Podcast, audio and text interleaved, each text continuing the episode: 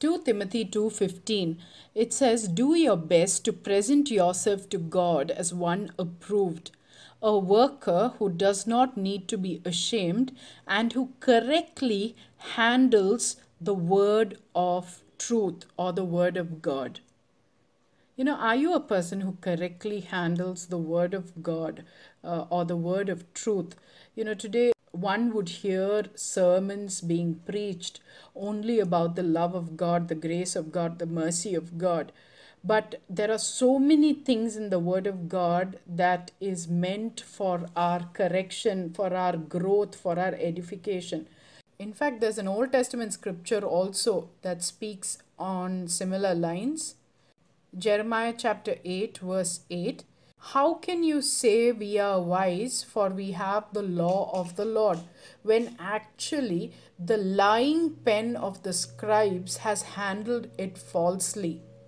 It was a problem that was there in the Old Testament times, and it's a problem that is there even today, where the truth or the word of God is modified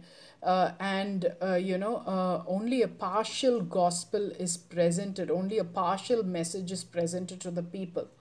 And that's a very dangerous thing. And in fact, Paul also warned us of it. He said in 2 Timothy 4:3, "For a time will come when people will not put up with sound doctrine. Instead, to suit their own desires, they will gather themselves around preachers who preach what their itching ears want to hear. They will turn their ears away from the truth and turn aside to myths." That is a warning that is given time and time again in different parts of the Bible. When you go through the Gospels, you will realize that Jesus hardly ever gave a comforting message, a feel-good message. In fact, most of his messages were intended to show people where they are wrong so that they can perfect themselves before God. You see his love towards the tax collector, towards the prostitute, towards people who nobody wanted and respected. But you also see him telling those very people to leave their life of sin. You hear words that he used against the Pharisees and the priests about how they were just whitewashed tombs. It's very important that you become a person who correctly handles the word of truth and who correctly handles the whole truth, not just bits and parts of it, not just parts that feel good and please people. You must be willing to handle everything, the entire scriptures, the good and the harsh.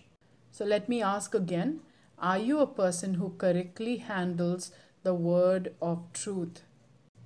Titus chapter 2 verse 7 and 8 says, "In your teaching show integrity, seriousness and soundness of speech that cannot be condemned, so that those who oppose you may be ashamed, because they have nothing bad to say about you."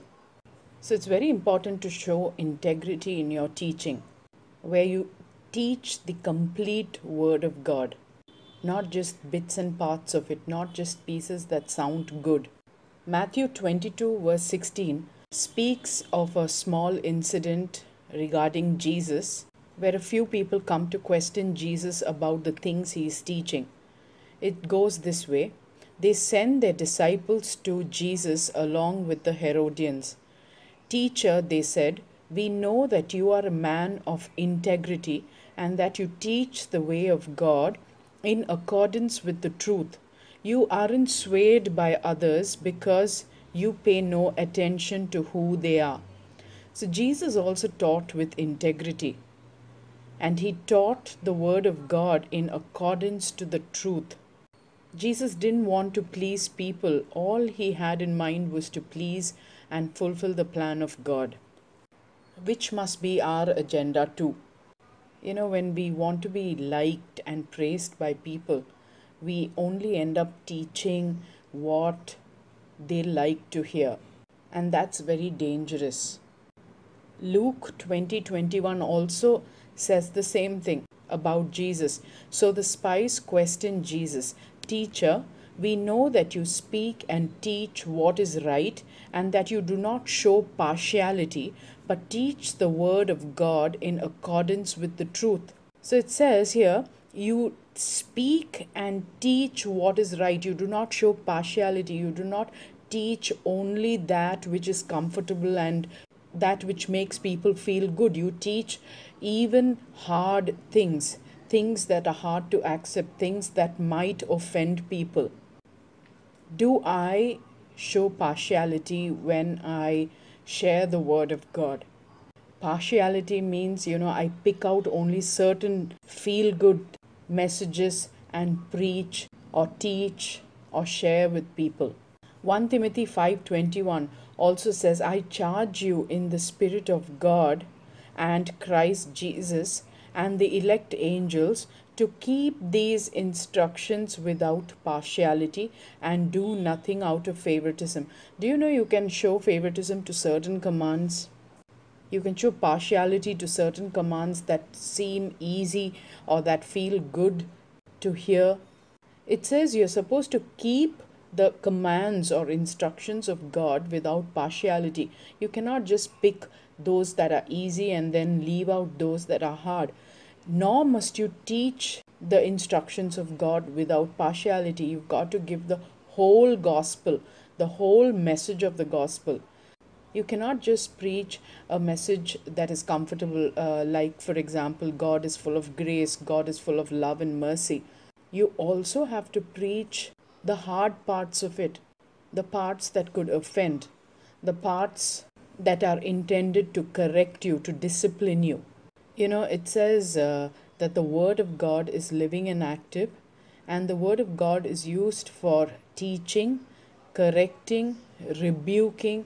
Rebuking is more than a simple correction. Rebuking is a little hard. It's painful, especially when you are on the receiving end. So it's important that we follow the Word of God without partiality and also teach the Word of God without partiality, with full integrity, without showing favoritism. And we will do that when our only goal is to please the Most High God, to please Jesus Christ our Lord. If you're looking only for praise from people, that is when we end up preaching only what their itching ears want to hear. Beware of that. Thank you.